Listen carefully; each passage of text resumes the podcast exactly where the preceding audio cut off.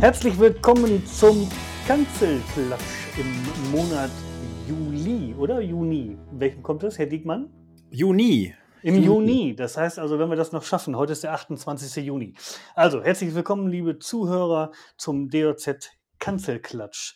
Zum Thema Weizenschweine haben wir gerade überlegt und ein bisschen Blattjagd haben wir auch überlegt. Äh, eigentlich nicht wir, sondern der Peter Diekmann, Redakteur der Deutschen Jagdzeitung. Hallo Peter. Hallo Ralf. Also eigentlich haben Moritz und ich das überlegt, also der Moritz Englert, mein Redakteurskollege hier in der D O Z, und der ist leider krankheitsbedingt ausgefallen, deswegen ist der liebe Ralf eingesprungen und ähm, ja, der hat vielleicht nicht so viel Weizen Pirscherfahrung, aber dafür auch eine Menge Pirscherfahrung. Und also ich bin schon hinter mehr Leuten hinterher gepirscht als du. Ja, sag ich ja, Pirscherfahrung. Du hast sehr viel Pirscherfahrung. ähm, und was Blattjagd angeht, da bist du natürlich sowieso ähm, ganz vorne dabei. Da ähm, ist dein Erfahrungshorizont, glaube ich, deutlich größer als meiner. Vor allem nach einem Jahr Pause jetzt habe ich also jetzt letztes Jahr habe ich richtig viel Erfahrung gesammelt, da habe ich nämlich mal gesagt, jetzt höre ich mal auf damit. Da hatte ich wirklich die Faxen extrem dicke. Das lag daran, dass du so viel Filmpech hattest oder woran? Nee, das ähm, lag wirklich daran, dass ich gesagt habe, ich hatte jetzt in dem Moment kein Revier, wo ich wusste, da sind definitiv oder da kümmert man sich wirklich um den Abschuss weiblichen Rehwildes und hat dadurch zumindest mal ein Geschlechterverhältnis eins zu eins, äh, sodass es sich lohnt. Und dann habe ich gesagt, du machst jetzt einfach mal Urlaub. Also habe ich einfach mal für die Familie gedacht und habe gesagt, dann machen wir zu der Zeit einfach mal Urlaub, so wie andere das auch machen. Ja. Das war der einzige Hintergrund. Wieso nicht, ne? Ja. Aber wenigstens mal eins zu eins, das ist ja ein Geschlechterverhältnis, das ist ja schon sensationell gut. Also viel besser geht's ja gar nicht. Also jetzt mal ausgehend von der Blattjagd. Ähm. Also wir kennen ja Reviere. Ähm, ich, wir hatten das mal in einem Podcast, glaube ich, auch mit dem Daniel Bastian, der mal eine Zeit lang bei Oetting-Spielberg war. Und da mhm. war es so, dass die das ja sehr, sehr akribisch vorbereiten und auch versuchen, ein äh, Verhältnis, ein Geschlechterverhältnis von drei zu eins weiblich zu männlich zu bekommen. Also im Prinzip umgekehrt zum deutschen Durchschnittsrevier. So sieht's aus, genau. Der meiste, die meisten Jäger schießen ja kein weibliches Rehwild, aus welchen Gründen auch immer. Das äh, erschließt sich mir nicht. Aber es ist wirklich so. Die, äh, wir haben meistens einen deutlichen äh, weiblichen Rehwildüberhang. Hm. Obwohl Bockkitze in solchen Revieren sicherlich geschont werden. Genau.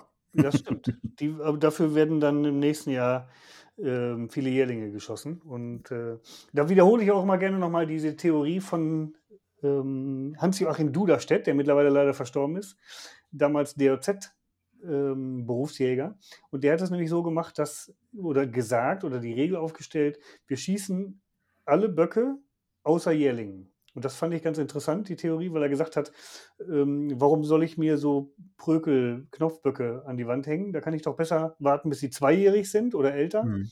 Mhm. Und dann kann ich wirklich raussuchen, jetzt äh, erlege ich Böcke, wo ich denke, die werden nicht besser oder es lohnt sich nicht. Mhm. Ja, da gibt es ja verschiedene Theorien drüber. Beim Dammwild ist es ja auch ähnlich. Also da werden natürlich auch in der Regel Spießer geschossen und freigegeben. Es gibt aber auch Reviere, wo Spießer kaum geschossen werden, bis gar nicht. Mhm. Weil da eben auch gesagt wird, als Knieper, also als Zweijähriger, siehst du ja viel mehr, wie sich so ein Geweih entwickeln kann, beziehungsweise es für Potenziale hat. Mhm. Und was du auch noch sagen kannst, das ist ja, hat ja damals schon dieser, ähm, dieser äh, ähm, in diesem Buch wurde festgestellt über Rehe. Ja. Von, von dem äh, Bayern. Ja, Herzog ähm, Ulrich von Bayern. Herzog Ulrich von Bayern, danke. Ähm, dass aus dem Knopfbock sich ein hochkapitaler Bock entwickeln kann und genauso umgekehrt aus einem kapitalen Jährling ein ganz äh, kümmerlicher äh, Zwei- und Dreijähriger Bock sich entwickeln ja. kann. Ne? Richtig. Ähm, deswegen, es ist eigentlich interessant, dass, dass viele Leute noch so daran festhalten und zu sagen, ach, der Bock, das war aber genau der richtige, so einen kleinen, kleinen Knopfbock, der passt perfekt, ne, vom Abschluss her. Ja. Dabei hätte aus ihm sonst was werden können, rein theoretisch. Ja, und genauso umgekehrt, ja, wenn jemand dann Jährlings-Sechser schießt, dann äh, wird dann direkt äh, wird er an den Pranger gestellt. Also, wie mhm. kann man denn nur, ja? Ja, ähm, ja da kann man, das ist, das ist auch so ein Thema, wo man ja, genau.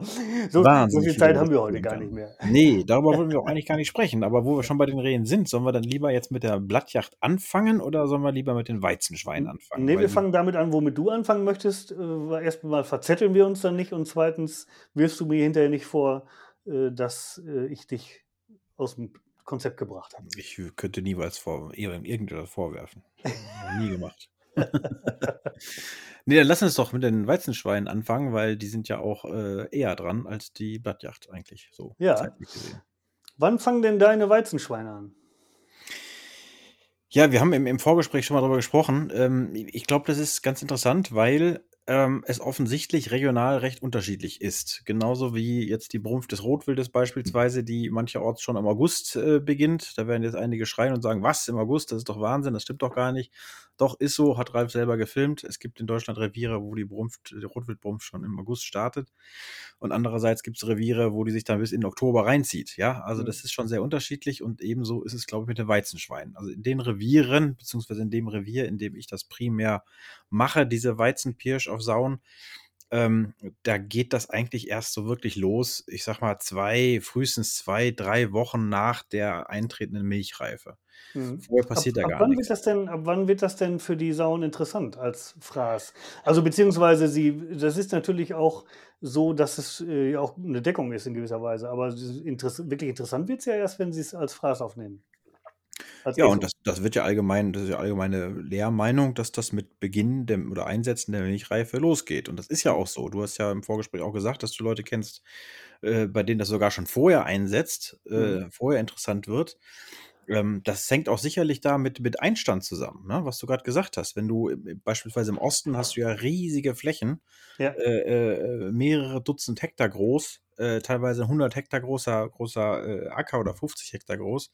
Das ist natürlich zeitgleich auch Einstand. Das ist ja nicht nur Fraß, äh, äh, äh, sondern auch Einstand. Mhm. Und da kann das natürlich logischerweise eher losgehen als in einem Durchschnittsrevier mit kleineren Schlägen, wo ähm, der Weizenschlag eben nicht groß genug ist, um als Einstand zu dienen, sondern eben nur als Fraß zur Verfügung steht. Und ja, ähm, ja also wie gesagt, bei mir geht das frühestens äh, ja, zwei, drei Wochen nach Einsetzen der Milchreife los und der, der Peak, sag ich mal, also wo wirklich am meisten los ist, wo ich am meisten Strecke mache, ist eigentlich eher so, ja, ich sag mal, zwei Wochen vor der Ernte. Ne?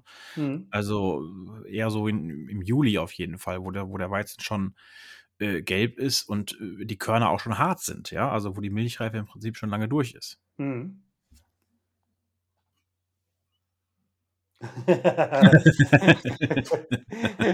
Greift er zum, zum Kaffee. Liebe Zuhörer, man muss natürlich sagen, also wir beide sehen uns zwar nicht äh, persönlich, aber wir haben hier so ein Videobild und während ich jetzt die Pause genutzt habe, um nach Milchreife zu schauen, hat er nach der Kaffeetasse gegriffen. Eigentlich hat er sich einen Milchreis warm gemacht, gerade in der Mikrowelle.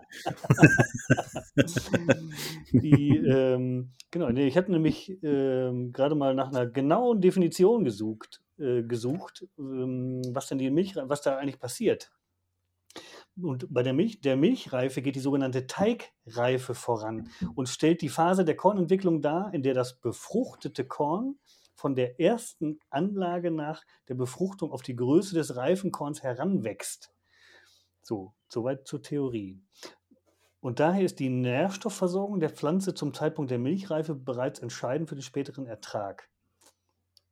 Das ist nämlich, ich glaube, da wird nämlich so ein bisschen Süße freigesetzt und das ist, glaube ich, das, was die Sauen besonderen, besonders mögen. Ne? Also dieses, man kann da, man kennt das ja, wenn man die, die Körner so zwischen den Fingernägeln zerdrückt, dann werden die so ein bisschen knatschig. Das ist dann genauso der Punkt. Das ist so ein bisschen wie so ein Pickel, den man ausdrückt, ne? Dann kommt dann, flutsch, kommt das da vorne raus und äh, es ist so halb flüssig noch und halb halb äh, fester schon von der Konsistenz und schmeckt ja auch für uns gut, sag ich mal, ja, wenn du das selber probierst, es ist, hat einen süßlichen Geschmack, das, mhm. also ist ja jetzt gerade die Zeit, wo das, wo das überall in den Revieren losgeht, äh, also die erste Milchreife habe ich jetzt bei uns zu Hause festgestellt, ähm, hier in Rheinland-Pfalz, das war so vor zwei, drei Wochen, da ging das ungefähr los, so mit dem ersten, mit dem ersten Weizenschlag.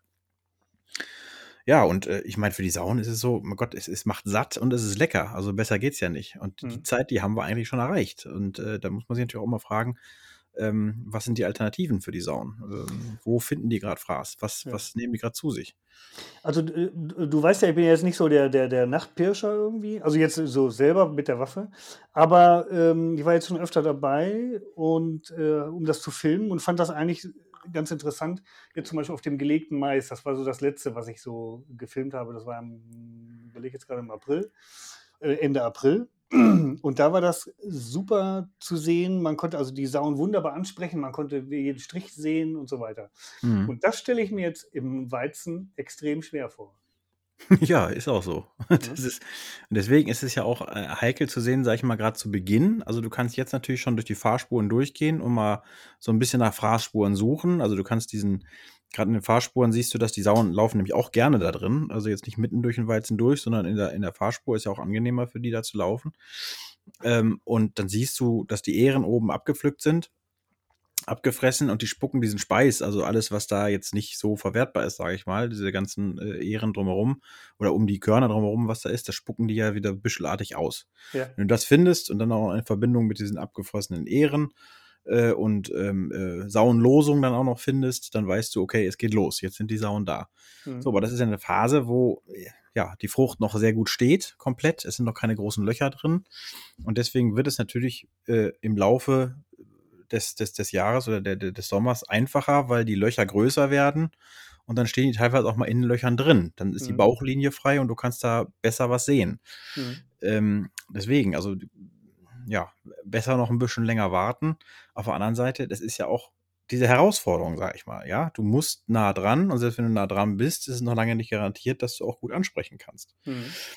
Die Ansprache, ich glaube, die ist dann nirgendwo so entscheidend bei keiner anderen Jagdart bei Sauen als bei der Weizenpirsch, weil du eben, du gehst die immer im Dichten an, sag ich mal, es sei denn, sie stehen in so einem Loch. Ähm, und da musst du wirklich, da musst du gut gucken können und, und, und dir viel Zeit lassen, du musst nah dran, also das, das ist eben die große Herausforderung dabei, ja.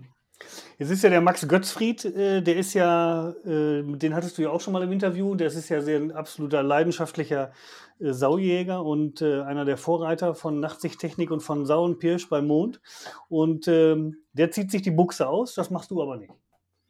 Doch, habe ich auch schon gemacht, aber okay. Es ist lange her tatsächlich. Also man muss sagen, dass diese, dass diese ähm, äh, ja, Nachtziehtechnik, also die Vorsatzgeräte vom Wärmebild und, und Nachtsicht natürlich dazu geführt haben, dass du nicht mehr so nah dran musst. Ja, also du kannst, aber je nachdem, wo du schießt, äh, wenn du genug äh, Zeit hast und, und Möglichkeiten hast der Ansprache, kannst du mit den Dingern ja auch auf sechzig Meter, achtzig Meter schießen. Ist überhaupt kein Thema. Ja. So, und vorher, bevor es diese Geräte gab, ähm, bin ich ja auch in Weizen reingegangen und habe ganz normal über das Zielfernrohr geschossen. Nur das bedeutet natürlich, dass du viel näher dran musst. Mhm. Und ähm, ja, da bin ich auch schon mal zweimal, bin ich auf zwei Meter an der Sau dran. Das war schon, war schon spannend. Ne? Und da, in den Fällen habe ich jeweils tatsächlich auch, bin ich die ohne Hose und ohne, äh, ja, Socken hatte ich vielleicht noch an, glaube ich, aber keine Schuhe mehr. Also die ist ja, ja wahrscheinlich vor Schreck gestorben, weil sie dich ohne Hose gesehen hat. Ja. Da kannst du davon ausgehen.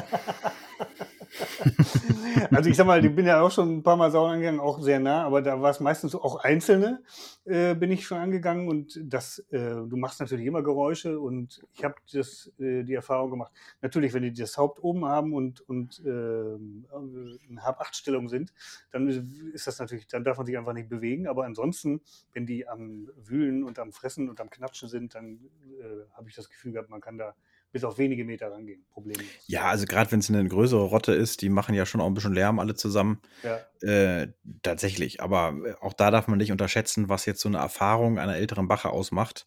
Wenn da wirklich ein älteres äh, Stück dabei ist, eine ältere Bache, die ist schon deutlich, deutlich aufmerksamer, ja, als, als jetzt bei dem, meinetwegen eine Überläuferrotte. Ja. Oder zum Beispiel also, auch eine Frischlingsrotte. Ich habe letztes Jahr so eine Frischling, beziehungsweise in dem Fall waren es wahrscheinlich schon Überläufer, da habe ich drei Stück hintereinander äh, geschossen. Die sind alle immer stehen geblieben. Das war auf Stoppeln. Ja. Ja, also sie sind kurz geflüchtet und sind stehen geblieben, wieder zurückgekommen. Ne, die sind halt noch ein bisschen, bisschen dümmer als eine erfahrene Bache, ist ja klar. Ja, also das will ich halt denen, die damit vielleicht starten, oder also Jungjäger, die da noch nicht so viel Erfahrung haben, ich will denen so ein bisschen die Angst nehmen davor. Also du brauchst weder riesengroße Ausrüstung, noch brauchst du riesengroße Kenntnisse. Also es ist in der Regel so, dass das relativ leicht machbar ist, ja, da ranzukommen. Du darfst natürlich keine Angst haben vor Sauen. Das, das ist eine Voraussetzung. Auch, die gibt es auch immer wieder. Ja, wir lachen darüber. Aber es gibt, ja, glaube ich, viele, viele Jäger, die da durchaus Respekt vor haben. Und ähm, also da kann ich aus meiner Erfahrung nur sagen, ich gehe wirklich auch schon ein paar Jahre durch. Und äh, ich wurde auch schon zweimal übergerannt von einer Sau, aber angenommen wurde ich noch nie. Ähm, also bevor sowas passiert, bevor eine Sau dich annimmt, da muss schon wirklich, ja, viel passieren. Also im Regelfall ist natürlich, dass die flüchten und... Äh, Da sollte man jetzt nicht allzu große Sorgen machen. Nee, also ich glaube, das ist etwas, was man sich immer wieder vor Augen führen muss. Und das also gerade äh, in der Tierwelt es so ist, dass Tiere immer weg wollen. Also ich habe äh, auch eben noch nie die Erfahrung gemacht, dass mich was annehmen wollte. Es gab schon mal Wild auf, am Ende einer Nachsuche, was nicht mehr weg konnte. Das ist natürlich, das wehrt sich natürlich, das ist völlig klar. Ja, aber genau. äh, das ist eben die, die Ausnahme. Ich weiß auch von, von äh, Freunden, die viel Nachsuchen gemacht haben, dass sie angenommen wurden oder dass auf der Drückjagd Hundeführer angenommen wurden. Aber wenn du Leu- mit Leuten sprichst, die seit dreißig Jahren Hundearbeit machen und jedes Jahr auf zig Drückjagden sind, dann erzählen die von ein oder zwei Begebenheiten, ne? Und nicht von äh, jedes, das passiert ja jedes Jahr. Du wirst natürlich auch immer wieder Hundeführer finden, die auch von mehr Begebenheiten sprechen und die das ein bisschen, ein bisschen gefährlicher machen, als es ist. Das sind dann auch bestimmte Typen, die das so machen.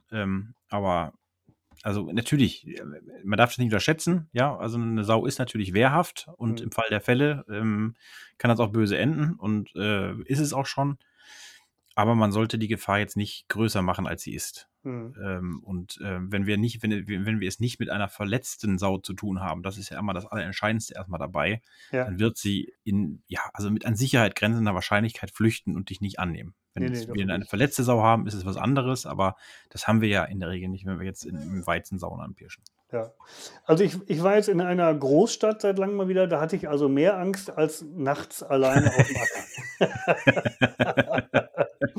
Also ich glaube, die Gefahr, in einer größeren Stadt von einem Taxi erfasst zu werden, ist größer, ja. als dass einem irgendwann sich eine Sau umdreht und einem was Böses will. Ja, das ist auch mal die Angst vor dem dunklen Wald, ne? Dass sich da so ein Bandit versteckt, aber die Banditen sind, glaube ich, dann, äh, die Banditendichte ist ja. äh, in Großstädten sicherlich etwas größer als im Wald. Das, das hat mir mal ein Jachtfreund erzählt, der ist irgendwie nachts gepirscht, das ist auch schon ewig her, der ist ähm, äh, ja auch schon sehr alt mittlerweile und der hat gesagt, der schlimmste Moment bei ihm bei, einer, bei so einer Nacht- oder Mondpirsch war mal, dass er gepirscht ist und es war ganz lautlos und auf einmal schubste ihm irgendjemand den Hut vom Kopf und, und der hat sich zu Tode erschrocken und hat dann hochgeguckt und dann war das eine, nee, war eine Eule.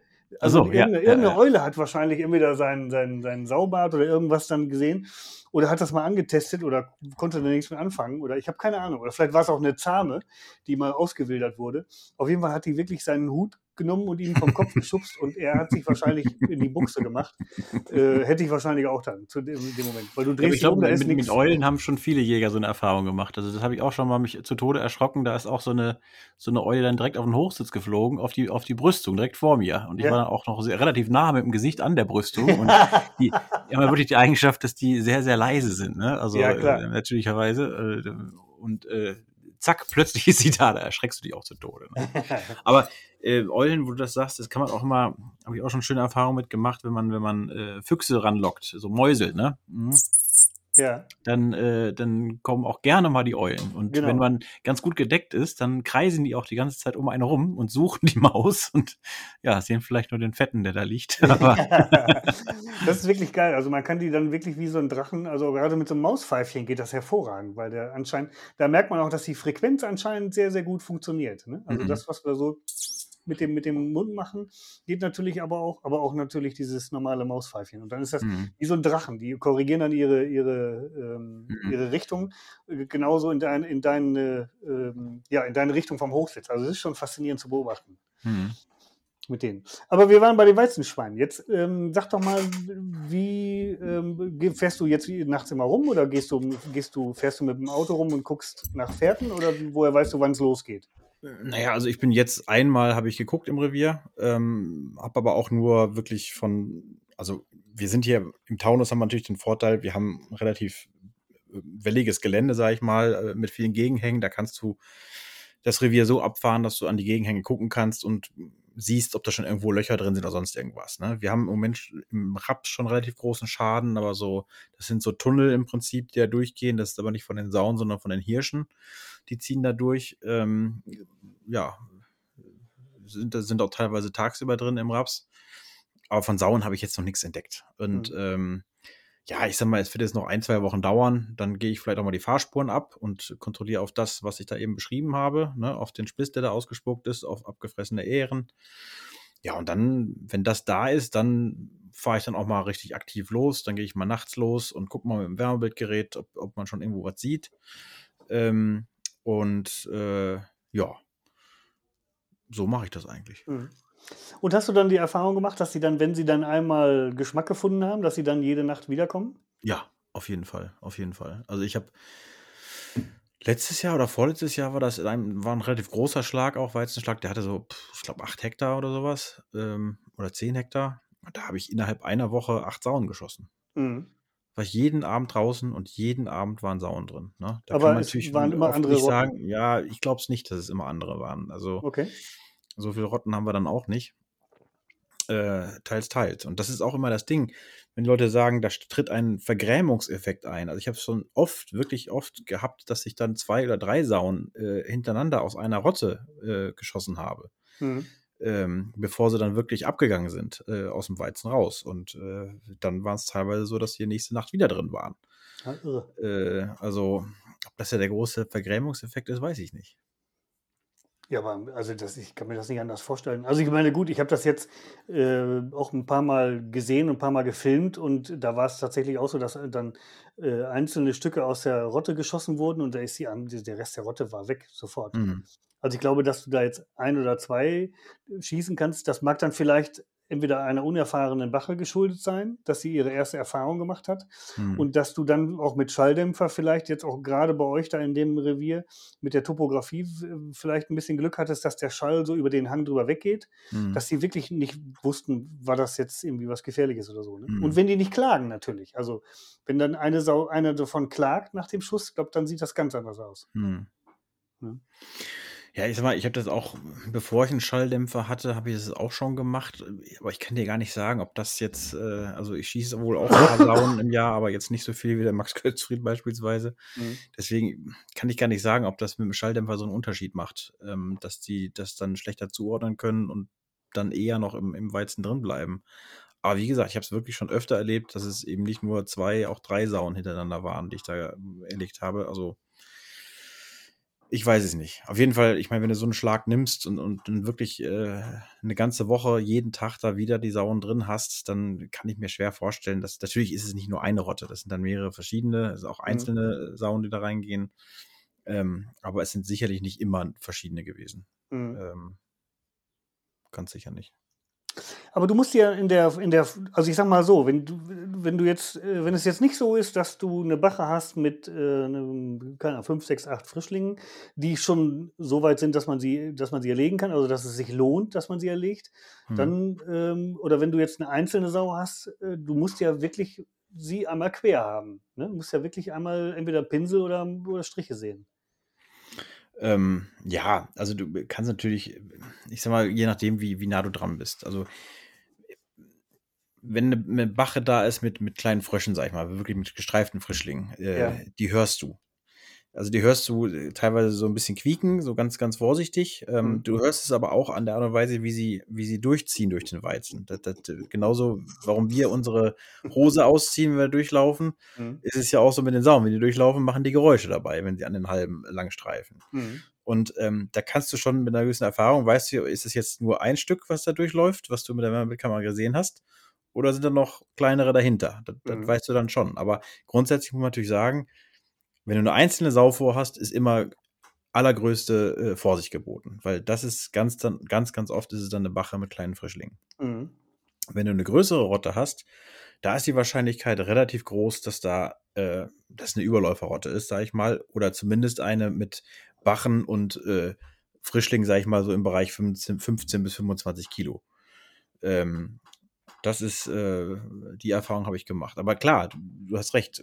Letzten Endes musst du genau ansprechen und das ist bei der Weizenjagd die, die große Schwierigkeit. Mhm. Und da hilft viel Erfahrung sicherlich, aber du brauchst eben auch Geduld, äh, musst die Nerven haben, dann auch zehn Meter vor den Sauen zu sein und so lange anzusprechen, so lange zu gucken, bis du dir auch sicher bist. Mhm. Ja. Gut, dann ist das, das macht das garantiert spannend dann, wenn du, also, wenn sie so nah dran sind, ne? Und, das äh, ist ja das Tolle daran. Deswegen ja. verstehe ich ja gar nicht, warum Leute, also so wenig Leute das machen. Ich habe heute Nachmittag, als ich dann überlegt habe, Mensch, wen, der Moritz macht jetzt nicht mit beim Podcast, wen rufe ich den jetzt eigentlich an? Ähm, es gibt gar nicht mal so viele Jäger, zumindest in meinem Umkreis, die das wirklich aktiv machen. Die meisten setzen sich gerne auf den Hochsitz äh, an irgendeine Schartfläche und warten da. Und ich meine, mhm. du kannst da meistens wenig machen vom Hochsitz aus. Man muss einfach sehen, selbst wenn du wirklich einen hohen Hochsitz hast, der jetzt mal, ich sag mal, eine Kanzel von vier, fünf Metern Höhe, ähm, da kannst du natürlich direkt vor der Kanzel, kannst du in Weizen reingucken und reinschießen, aber das verläuft sich relativ schnell. fünfzig Meter Distanz, äh, da siehst du schon nichts mehr ja. von den Sauen. Du musst einfach nah dran. Das ist, geht nicht anders. Das ist, ich wollte gerade sagen, also ich sag, der Unterschied ist vielleicht auch so zu sagen, ähm, ob du jetzt auf einer Kanzel sitzt und dann wartest, dass sie ausgerechnet in der Nähe der Kanzel äh, genau. zu Schaden gehen. Ja. Ist ungefähr genauso, als wenn du dich an ein Erbsenfeld setzt und äh, ohne Taubenlockbild darauf hoffst, dass irgendeine Taube dann mal über deinen Kopf fliegt. Ne? Mhm. Ja. Äh, deswegen, also ich Die, die Variante, dass man sagt, man guckt, äh, wartet, dass sie eventuell drin sind und geht dann ganz gezielt zu Fuß die Sauen an. Äh, und jetzt eben mit diesem Zielstock, das haben wir ja schon öfter berichtet, gefilmt und geschrieben, das ist einfach eine unheimlich effektive Methode. Ne? Also hm. Besser geht es eigentlich nicht. Hm.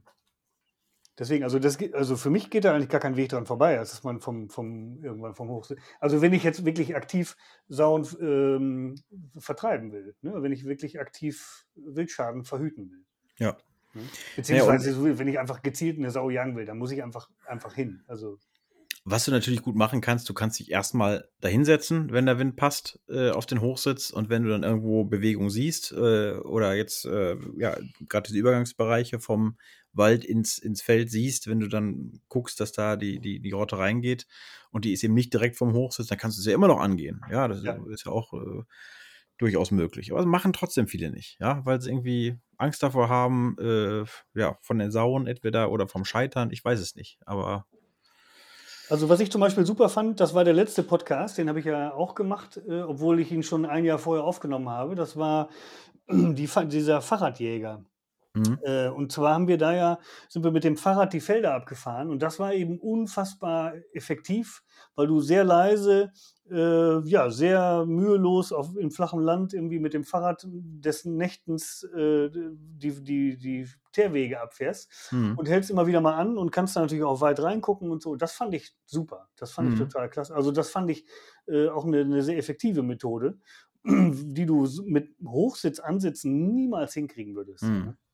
Also das fand ich echt gut. Das Einzige, was mich da ein bisschen, also kann ich total verstehen, äh, habe ich zwar noch nicht gemacht, so will ich aber eigentlich die ganze Zeit schon mal machen, ähm, weil ich das auch total attraktiv finde. Das Einzige, was ich da kritisch sehe, ist, dass du natürlich viel eher deinen Wind verbreitest als äh, im Auto. Du machst mehr Lärm natürlich im Auto, klar, aber äh, auf dem Fahrrad hast du ja keinen... Ähm, ja, hast du keine Fahrgastzelle um dich rum, sag ich mal, der, der, die, den Wind von dir irgendwie ein bisschen. Aber das ist, äh, das stimmt, aber das ist ja die Frage, ob sie das überhaupt mit Gefahr verbinden. Also natürlich, wenn das jetzt nachts nach Mensch riecht, äh, dann ist das natürlich Gefahr, aber die Sauen lernen das ja auch, wenn das nach Auto riecht, dass es dann irgendwann, also die Verbindung stellen sie ja vielleicht auch irgendwann her. Ne? Hm.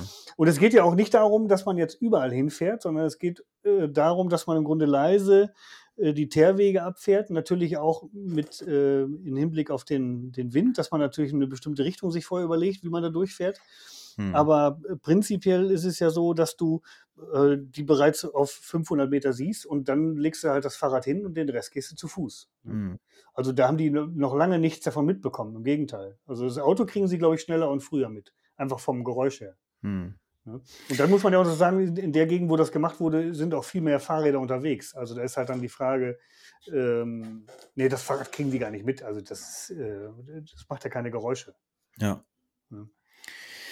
Aber es ist natürlich auch super, super entscheidend bei der ganzen Geschichte, ähm, in welcher Region du unterwegs bist. Ja, also Niedersachsen beispielsweise ist relativ flach, ja, und ähm, da kannst du natürlich nicht, hast du natürlich nicht so einen Überblick wie jetzt bei uns hier im Taunus oder im Westerwald oder in irgendwelchen anderen Mittelgebirgen, wo ja. du ein super kopiertes Gelände hast und dann natürlich privilegiert bist, indem du da äh, ja, vom Gegenhang fünfhundert Meter entfernt oder einen Kilometer entfernt äh, sehen kannst, was da im Getreideschlag gegenüber los ist. Ja. Das wirst du im Flachland nie erreichen können. Und äh, das stimmt. Das frage ich mich dann auch immer, wie machen die das eigentlich im Flachland? Also eine Möglichkeit ist natürlich dann mit der Drohne zu arbeiten, also normale Kameradrohne, dass du darüber irgendwie siehst, wo aktuell Schaden ist, dass du ja. dann diese Flächen gezielt angehst nachts. Ähm, ja, ansonsten, klar, Hochsitz sitzen ist auch eine Möglichkeit, aber wird dir auch nicht den Überblick verschaffen, den du im Mittelgebirge hast. Ähm, ja, schwierig. Also die Drohne wird sicherlich in Zukunft öfter eingesetzt. Also sie ist ja dann, sie wird ja von vielen Hegeringen angeschafft jetzt für die, für die Kids-Suche mhm. und ist dann natürlich einfach da, also ist vorhanden. Und dann wird man sie natürlich auch irgendwann nutzen, um äh, eventuell eine Drückjagd zu organisieren. Und wenn jemand sich damit auskennt, warum sollte er das nicht machen nachts? Äh, du kannst ja auch nachts fliegen, spielt ja gar keine Rolle. Mhm. Ne? Also das wäre. Das stimmt, Ding. Obwohl du sprichst jetzt, glaube ich, dann direkt von einer Wärmebilddrohne, die ja relativ ja. teuer ist. Ich glaube, das geht so bei dreitausend oder eher fünftausend Euro los, ne? Ja, also ich glaube, dass diese, diese Mavic zwei, die, da liegt, glaube ich, die günstigste Variante irgendwie so bei knapp über viertausend Euro. Ja. Und wenn du dann mit, mit vielen Akkus und noch mit einem Monitor oder mit, mit, einem, mit einem anderen Steuergerät, also da bist du schnell bei fünftausend, sechstausend, siebentausend Euro. Also das ja. ist kein Problem, da viel Geld für auszugeben. Deswegen gut, dass du den Nebensatz noch angeschoben hast. Ja, aber ich sage ja, wenn sie dann, weißt du, wenn sie von Hegering da ist, also bevor sie genau. rumliegt, sie muss ja, ja nicht nur zur Kids-Suche eingesetzt werden. Nein, nein, nein, um Gottes Willen, ja? genau. Nein, ich meinte jetzt nur, um Schaden festzustellen. Da reicht ja, ja. eine normale Drohne, da die ist normale. ja deutlich, deutlich günstiger, ja. äh, je, nach, je nach Qualität. Genau. Ähm, da kannst du tagsüber eben fliegen und darüber feststellen, ob irgendwo Schaden ist oder nicht. Ja, ja, genau. Da gibt es auch so ganz kleiner Tipp noch, also es gibt einfach Drohnen, die unter zweihundertfünfzig Gramm wiegen, gibt es auch von D J I. Die wiegen dann tatsächlich zweihundertneunundvierzig Gramm. Dann brauchst du irgendwie, fällst du unter nochmal, fällst um einen so einen privaten Bereich und musst jetzt nicht so einen Drohnenführerschein machen. Aber dieser Drohnenführerschein ist auch Pillepalle, weil das machst du in so einem Online-Kurs äh, an deinem einem eigenen Rechner zu Hause und äh, fertig. Was kostet so eine Drohne dann? Äh, boah, ich habe keine Ahnung. Aber ich denke mal, dass man irgendwie so, so immer noch so zwischen achthundert und tausend Euro liegt in dem Bereich. Ich gucke gerade mal nach, während du jetzt weiter redest. Okay, das ist ja, das ist ja auch schon relativ viel Geld. Ich glaube, man kann durchaus auch mit weniger Geld schon eine funktionsfähige. Ja, natürlich, klar. Also Drohne du kriegst, kaufen, mit der man ja, auch ja, ja, klar. Ja. Also ich sehe jetzt hier zum Beispiel die D J I Mini drei Pro. Ich frage mich jetzt nicht, was die kann, aber die kostet tausend Euro hier. Eine andere, diese hier ist achthundertneunundzwanzig. Also gibt es so, ich würde sagen jetzt einfach mal zwischen siebenhundert und tausend Euro Einstieg. Hm. Ja. Also das ist schon äh, ganz okay. Also die kaufen viele dann als Spielzeug. Äh, ja, wer es kann, warum nicht? Hm. Das Geld muss raus. Ja, genau. Unbedingt. Ähm, ja. So ist das. Sag mal, du hatte, ihr hattet jetzt auf dem Titel bei der D O Z einen fetten Blatter drauf, den ich noch nicht habe. Hm. Wo krieg ich den? Ist das jetzt der Übergang? Sind wir fertig mit dem Weizenschwein? Oder? Ne, fällt dir noch was ein? Wir sind jetzt schon bei einer halben Stunde. Also, ach so, so ja. ja. Ich überlege die ganze Zeit. Ich weiß es nicht, ob wir, ob wir jetzt dieses ganze Prozedere eigentlich ähm, durchhaben. Ähm, du schießt also rein von der Ausrüstung her, ist das bei dir scheißegal, ob du jetzt im Winter rausgehst oder im, auf Weizenschweine oder du nimmst nichts anderes, machst nichts anderes. Exakt, ja. Ja. Genau. Das heißt also, was schießt du aktuell für ein Kaliber? dreißig null sechs? Ja, dreißig null sechs. Und Zelle, also ein Deformationsgeschoss. Ja, ja, ja. Bleifrei. Also das, das ist vielleicht noch wirklich ein, ein guter Tipp, sag ich mal. Ähm, ähm, gerade im, beim in Fahr, Fahrspuren schießen. Ähm, ja. ähm, Wenn man jetzt denkt, okay, das ist jetzt achtzig Meter und da hinten ist eine einzelne Sau, ich weiß, da sind keine Frischlinge, also gehen wir mal davon aus, man weiß, da sind keine Frischlinge dabei, ja. Es ist eine einzelne Sau, die ich schießen kann. Äh, auf achtzig Meter, äh, das muss man sich tagsüber am besten mal angucken. Dass man tagsüber mal da vielleicht, äh, weiß ich nicht, eine Pappscheibe oder sowas reinstellt und dann mal durchs Zielfernrohr guckt, wie viele Ähren denn wirklich dann im Weg sind. Ja. Ja, also ähm, das ist kein freier Flug. Also das, das ist immer das Problem mit dem Wärmebild, dass Wärmebild immer einem suggeriert, dass der Wildkörper relativ frei steht, ja. es aber gar nicht tut. Ähm, und da wird das Geschoss garantiert abgelenkt, äh, vorher schon irgendwie äh, macht das schon auf und ähm, das sollte man tunlichst vermeiden. Also man sollte sehr darauf achten, dass man freies Schussfeld oder nahezu freies Schussfeld hat. Natürlich macht es jetzt nichts, wenn die Ähren kurz vorm Wildkörper sind und man durchschießt da, ich sag mal, zehn, zwanzig Zentimeter Ähren, da wird nicht viel passieren, mhm. aber auf so eine, man ist ja auch mal auf dem Boden, muss man sehen. Man, man schießt ja jetzt nicht von oben äh, schräg runter, ja, in einem, in einem besonders äh, hohen Winkel, sondern man schießt eigentlich immer im flachen Winkel, relativ flachen Winkel. So, und mhm. auf achtzig Meter, da sind eine Menge Ähren zu durchschießen, eventuell. äh, das sollte man, sollte man vermeiden. Das ist ganz, ganz wichtig. Also diesen grundsätzlichen Tipp kann man wirklich geben, äh, nah genug dran, ja. Und es mhm. muss natürlich keine zwei Meter sein, um Gottes Willen. Ähm, Ähm, aber wenn, wenn man vorsichtig ist, klar, man muss leise pirschen, man muss vorsichtig pirschen. Du hast es selber eben, eben gesagt, äh, Sauen können schon eine ganze Menge aushalten, wenn sie im Gespräch stehen und selber ganz viel, ganz viel Krach machen dabei. Äh, aber Wind ist natürlich das, das A und O, ja, immer. Äh, logischerweise, ähm, das darf man nie, darf man nie vergessen, und ich habe selber auch schon oft gemacht, dass ich nochmal zurückgelaufen bin in der Fahrspur und eine andere Fahrspur genommen habe, wegen Wind einerseits, wegen Standortwechsel der Rotte andererseits. Da muss man Geduld haben, also teilweise mhm. ist dann auch mal so ein Pirschgang, ist dann auch mal, dauert mal zwei Stunden, bis man dann in, in äh, so nah dran ist, dass man auch wirklich schießen kann, ne? Mhm. Weil die, die Sauen sind ja nicht immer am gleichen Ort, die wechseln ihren Standort, und ähm, in der Fahrspur kannst du relativ einfach vorankommen. Schnell, relativ leise, sicher. Durchs Getreide durchzupirschen, das ist immer, ja, ist laut. Das kann man machen, wenn man weit genug weg ist von den Sauen, aber sobald man nah dran ist, wird es schwierig. Mhm. Deswegen muss man immer schon genau überlegen, welche Fahrspur nehme ich jetzt eigentlich, um da auf zweihundert Meter die Sauenrotte da an, anzugehen. Ne? Mhm. Die, du sagst gerade was mit dem Wind, das ist, finde ich, auch immer sehr wichtig, dass sich die, der Pirschende immer auch überlegt und oder sich da bewusst ist, dass er eben jeden Meter, den er abseits der Wege geht, auch immer Witterung hinterlässt. Mhm. Und äh, ich fand das noch, das hat jetzt damit zwar nichts zu tun, aber das zeigt einem so ein bisschen so diese Dimensionen. Also mir hat äh, der Kollege Peter hier von der Wild und Hund erzählt, wenn er bei Fallen, be, die Fallen beködert und dann zwei Wochen nicht da war. Das heißt also, die sind dann nur überwacht mit Melder oder meinetwegen mit, auch noch mit ähm, einer Wildkamera. Aber wenn er lange nicht da war, dann kann es sein, dass der Fuchs kommt, vorher nicht. Mhm, also das ja. ist wirklich irre, äh, wie lange die das eben mitkriegen. Und ich mache äh, oder führe mir das immer vor Augen, wie lange denn ein Mantrailing-Hund in der Lage ist, oder auch ein, oder unsere guten Nachsuchengespanne, wie lange die noch eine Fährte halten können. Und ja. daran sieht man, wie lange so eine Fährte steht. Und ja. deswegen muss man sich immer ganz genau überlegen, also ich finde Pirschen auch super, aber auf den Wegen, wenn du auf den Wegen läufst, spielt das gar keine Rolle, weil da laufen jeden Tag Menschen rum. Hm. Aber wenn du irgendwo durch die Dickung krabbelst oder hm. übers Feld läufst, dahinter lässt du natürlich Witterung, wo das Wild weiß, oh, jetzt ist was anders als sonst. Hm. Also das ja. ist immer so ein, etwas, was man sich äh, ja, vor Augen halten muss. Hm. Dass man da so ein ja, das ist ein guter Hinweis. Ja. Und ähm, also ich weiß auch, im, im D O Z-Revier, da saß ich auch mal auf einem Hochsitz und da kam ein Fuchs von hinten an und der kam genau auf dem, äh, auf dem Pirschweg, äh, der zum Hochsitz führte. Und der hatte schon so ein komisches Verhalten und ich konnte mich dann umdrehen und unten den beobachten und der, der war schon sehr vorsichtig und dann roch er auch so an der, an der, oder windete, sagt man ja wahrscheinlich, an der ersten ja. Hochsitzsprosse und dann ging der ab wie der geölte Blitz. Ne? Also dann ist er geflüchtet. Ja. Der wusste ganz genau Bescheid, was da los ist. Ne? Ja, ja, ja. Das stimmt wohl.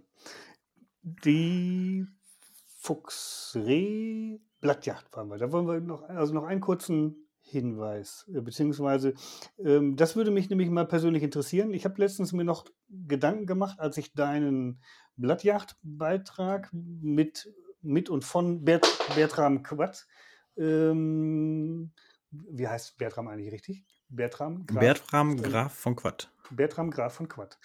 Ähm, den fand ich sehr interessant und der hat ja wirklich sehr, sehr viel Rehwilderfahrung. Mhm. Ähm, und da hast du nämlich auch nochmal davon gesprochen, dass ja der Zeitpunkt der, äh, der Brunft im Grunde abhängig ist vom Setzen der Kitze. Mhm. So, das habe ich jetzt auch öfter, ich könnte jetzt nicht mehr sagen wo, aber gelesen, das war irgendwas mit paar sechzig Tagen. Äh, also ich merke mir ja, das sechzig. Immer so, ja, ich habe also Bertram gemerkt, sagt es so, ist ja jetzt keine Erfindung von Bertram, aber ja. äh, der hat es ja auch nur wiedergegeben. sechzig bis vierundsechzig Tage nach ja. dem Setztermin äh, findet der Eisprung beim, beim ja. Reh statt. Ich ja. habe mir das so gemerkt, relativ, also als Eselsbrücke, die Hündin und auch, glaube ich, die Fähe trägt dreiundsechzig Tage. Mhm. Oder bei der Fähe sagt man, die geht dreiundsechzig Tage dick. Also das heißt, dreiundsechzig Tage ist ja anscheinend ein interessanter Zeitraum. Ähm, so, jetzt ist ja die, das hast du auch nochmal geschrieben, die Blattzeit ist nicht gleich die Brunft, sondern es beginnt die Brunft. Das heißt also, die Ricke nähert sich ihrem Eisprung oder hat ihren Eisprung. Dann kommt der Bock und hat viel Spaß für das Jahr. Das ist aber noch nicht die Blattzeit, weil das ist ja eigentlich so die Zeit, wo die, wo die Böcke mit den Ricken zusammen sind. Die eigentliche Blattzeit beginnt ja erst nach der Brunft. Das heißt also, wenn die Böcke noch wollen, mhm. aber nicht mehr können, weil keine brunftigen Stücke mehr da sind. Mhm. Ne? Jetzt habe ich überlegt, dass wir diesen, weil mir jetzt äh, der Ottmar, das ist einer mit, ein Fotograf, mit dem habe ich letztes Jahr schon mal einen Beitrag gemacht, da hat er mir Filmmaterial zur Verfügung gestellt und der hat mir vor ein paar Tagen, das war jetzt am fünfundzwanzigsten oder sechsundzwanzigsten Juni, Bilder und Videos geschickt von treibenden älteren Böcken. Also die waren so drei, vier, sagte einer, auch sogar älter. Und die haben richtig feste äh, gesucht und getrieben. Hm. So. Und äh, das heißt, das bedeutet, das geht ja jetzt schon los. Und dieser Zeitraum, dass im Grunde die Böcke können, aber noch nicht, äh, oder wollen, aber noch nicht, nicht so richtig können, weil nicht genug brummtige Stücke da sind, die habe ich ja im Grunde auch schon jetzt im Juni, genauso wie ich sie später im August habe. Hm.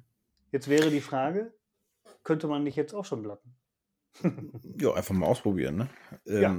Ich sag mal so, wenn, wenn, wenn das so erfolgsträchtig wäre, dann würden es wahrscheinlich schon ganz viele Leute machen.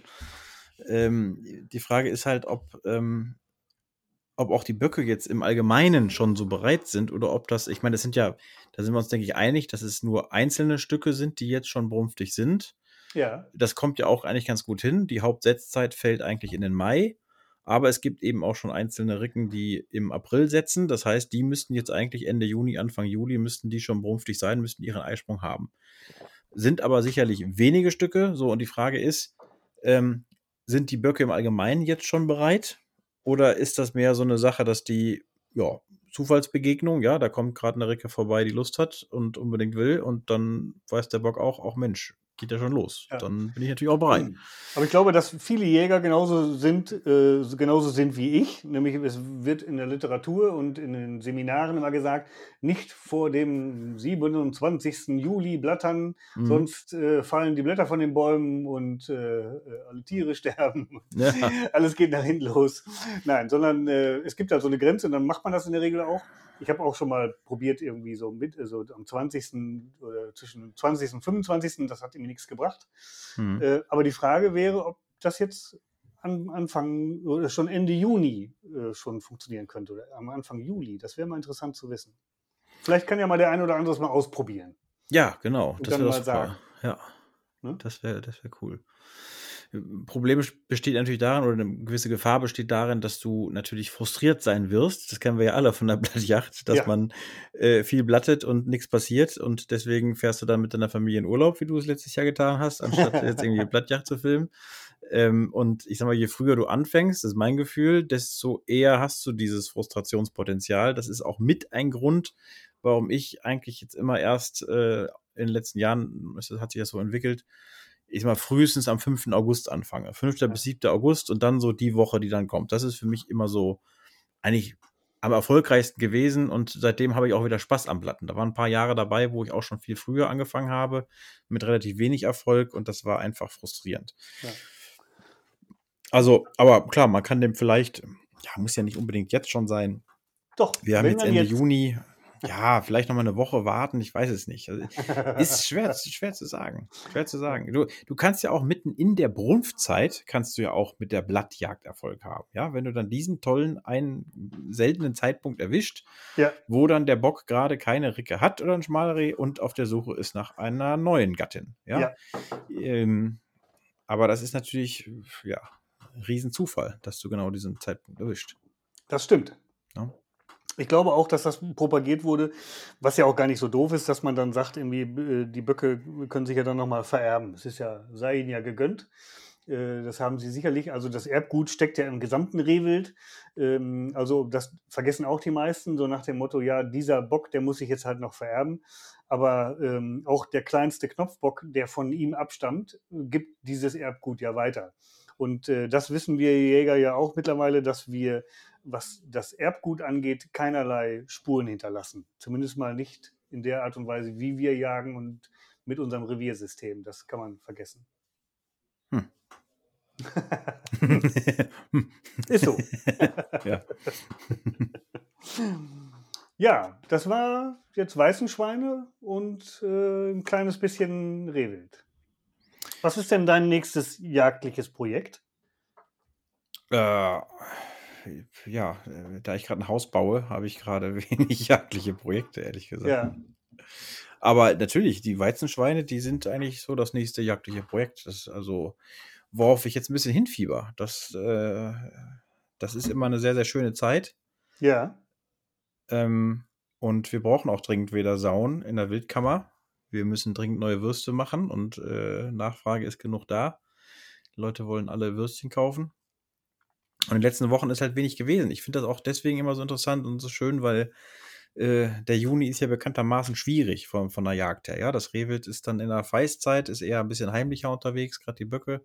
Und ähm, ja, die hohe Vegetation sorgt dafür, dass du wenig Chancen hast, an Wild ranzukommen. Mhm. Und wenn das dann so losgeht mit äh, ja, Milchreife beziehungsweise so Richtung Erntetermin, so im Juli, ähm, ja, da wird das Wild dann plötzlich sichtbarer. Du hast mehr Chancen, im Weizen dann plötzlich Strecke zu machen. Und dann kommt die tolle, tolle Zeit. Das haben wir jetzt auch in einem äh, Thema in der nächsten Ausgabe behandelt, in der August-Ausgabe. Wir produzieren ja immer weit vor.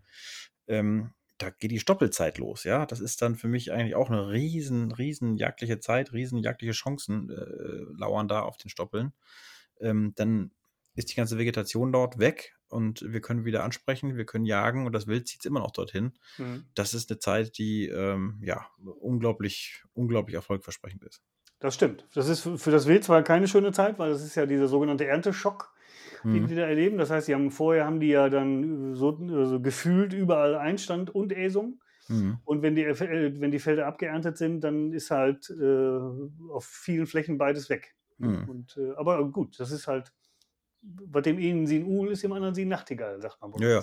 ja gut, die müssen ja auch, die sind ja, also so schlimm ist es auch wieder nicht, die müssen ja nur umziehen. Das also die Temperaturen sind nach wie vor nett. Die Äsung steht auch nach wie vor zur Verfügung, ja, ja. Deswegen ziehen sie auch immer wieder auf die Stoppeln. Äh, ja, und gut, sie müssen sich ein neues Zuhause suchen, äh, vorzugsweise im Wald, aber das schaffen die auch. Das denke ich auch. Ja gut, dann war es das bei uns beiden erstmal. Ist schon Vielen wieder Dank. Soweit. Ja, wir, wir haben eine Dreiviertelstunde. Das ist ja, also jetzt, äh, vor allen Dingen kommen ja von dir nicht mehr Informationen. Jetzt wird es ja langsam öde für die Zuhörer. Das bisschen, was du weißt, hast du ja jetzt rausgehauen. Und ich habe mir schon so eine Mühe gegeben. Ja, aber ich finde, eine Dreiviertelstunde ist eine gute, äh, ist eine gute Größe. Und äh, jetzt sind die alle ganz scharf drauf. Achso, du kannst mir noch mal eben sagen, was kann denn jetzt dieser Blatter besser als äh, alle anderen? Ach so, naja, also so wie Bertram es mir äh, erzählt hat, ähm, ist dieser Blatter halt unglaublich universal, was einerseits die, die Tonspannbreite angeht, sage ich mal, andererseits auch die Lautstärke, also von ganz leise bis ganz laut und von ganz hell bis ganz dunkel kannst du alle Töne machen.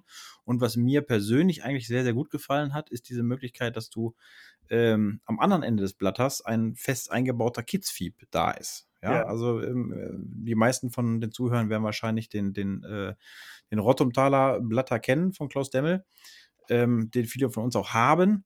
Und da hast du natürlich dann die komplette Leiter von, von Kitzfieb bis, bis zum normalen Rickenfieb ja. ähm, auf einem, einem Stück. Und da muss man sich manchmal vorsichtig rantasten, sage ich mal, dass man auch den richtigen Ton trifft. Und so ein fest eingebauter Kitzblatter, den finde ich wirklich ideal, weil du äh, mit so einem Kitzfieb viel erreichen kannst. Und das sagte Bertram auch in seiner, ähm, also in dem Artikel, den ich geschrieben habe, sagte er mir im Interview, dass er eigentlich immer mit dem Kitzfieb anfängt. Und er nennt das, glaube ich, Gefechtsaufklärung, ja, um einfach mal zu sehen, was ist da eigentlich los da? Ist vielleicht da irgendwo eine Ricke mit einem Bock unterwegs oder ähm, ist hier gar nichts los? Das finde ich, finde ich wirklich äh, ja, ein Gewinn bei dem Ding. Ja. Mhm. Das ist übrigens auch so, äh, wenn viele sagen, boah, das bringt ja gar nichts. Äh, da hatte ich nämlich auch so meine, mal so eine negative Erfahrung, weil ich nämlich ganz gezielt gewartet habe, bis ich Ricke, Ricken, Rickenkids, oder äh, Entschuldigung, Ricken mit ihren Kitzen oder ohne Kitze gesehen habe, gezielt den Kitzhieb gemacht habe und dann wirklich jede Reaktion bekommen habe. Entweder die Ricke, die aufgeregt auf mich zukam, was man ja eigentlich haben will, weil wenn dann der Bock dabei steht, dann kommt er mit äh, und zieht hinterher. Das war aber eher die Ausnahme. Bei den meisten Ricken war es wirklich so, dass sie überhaupt nicht reagiert haben. Das fand ich also dann ganz, ganz furchtbar deprimierend. Mhm. Was mir aber auch wieder die gezeig- die, das gezeigt hat, wir wissen so wenig über das ähm, Tonrepertoire des Rehwildes, dass es äh, ähm, ja, dass wir da wirklich nur an der Oberfläche kratzen und einfach einen glücklichen Moment brauchen, wo alles zusammenpasst. Ne? Dafür ist dieser Moment natürlich dann umso schöner. Und wir wissen nicht, was vielleicht noch für weitere Faktoren eine Rolle dabei spielen. Ob jetzt ein Stück Rehwild da, ganz gleich, ob es ein Ricke ist oder ein Bock, zusteht auf diese Laute oder nicht. Das ist ja, ja immer so die Frage. Was, was, was, was entscheidet darüber? Ja? Es ja. gibt ja auch ganz viele weiche Faktoren, die wir gar nicht, vielleicht gar nicht, noch nicht mal erahnen können. Mhm. Aber ich fand es auch interessant, dass ähm, ich habe neulich mit Karl-Heinz Volkmar, dem Wildtierfotografen, mal gesprochen. Der ist auch gerade porträtiert in der D O Z, in der aktuellen. Ähm, und äh, der ist ja auch als Wildtierfotograf natürlich auch ein begeisterter Blattjäger. Der ist da sehr viel unterwegs und hat sehr viel geblattet. Der war auch ganz interessiert jetzt an diesem neuen Blatter aus der Lokschmiede. Und ähm, der hat gesagt, dass es wirklich interessant ist mit diesen Tönen. Ja, also viele sagen ja, die Töne spielen gar nicht so eine große Rolle. Er sagt, das spielt sehr wohl eine große Rolle. Er hat nämlich dann viele verschiedene Blatter ausprobiert, äh, teilweise auf einen Bock, der, der ersichtlich war für ihn. Und auf viele hat er gar nicht reagiert. Und auf einen hat er dann wirklich wie eine Rakete reagiert. Hm. Ja, also offensichtlich spielt das schon eine Rolle, ob du den richtigen Ton triffst oder nicht. Ja. Aber ja, wir stellen fest, vieles wissen wir noch gar nicht. Ähm, und ähm, das ist ja auch das Spannende an der Yacht, Gott sei Dank. Absolut. Gut, liebe Zuhörer, dann bedanke ich mich, wir, ne, wir bedanken uns für Ihre Aufmerksamkeit, wenn Sie bis hierher zugehört haben. Wir freuen uns natürlich immer wieder über Anregungen, Wünsche. Einfach eine E-Mail schreiben an redaktion at d o z punkt d e, korrekt? Boah, da fragst du mich was. Äh, ja. Am besten direkt an, an äh, meine E-Mail-Adresse peter punkt diekmann at paulparey punkt d e. Diekmann mit einfachem K. Und einem E davor, ohne C. Ganz genau. Ansonsten w w w punkt d o z punkt d e, da könnt ihr natürlich auch unter Kontakt äh, sehen, was unsere E-Mail-Adressen sind und Telefonnummern. Für Anregungen sind wir immer dankbar. Wir hatten auch zwischenzeitlich immer mal wieder Anfragen, was wir denn thematisch behandeln sollen. Da sind wir auch immer wieder drauf eingegangen. Also wenn ihr euch irgendwas wünscht als Thema, ähm, einfach eine Anregung loswerden und dann äh, kümmern wir uns darum. Genau. Das ist auch keine lästige Sache. Also wenn wir E-Mails und Anregungen bekommen, im Gegenteil, wir stochern ja mal so ein bisschen im Nebel. Und weil wir immer vorproduzieren müssen, ist es dann noch mehr im Nebel stochern. Also wir freuen uns tatsächlich, wenn Leser, Zuschauer, Zuhörer auf uns zukommen und sagen, das hätten wir gerne nochmal behandelt und äh, davon können wir gar nicht genug haben. Ne? In jeder Hinsicht. Also vielen Dank fürs Zuhören und bis bald. Bis dahin viel Weidmannsheil und guten Anblick. Weidmannsheil. Ciao, ciao.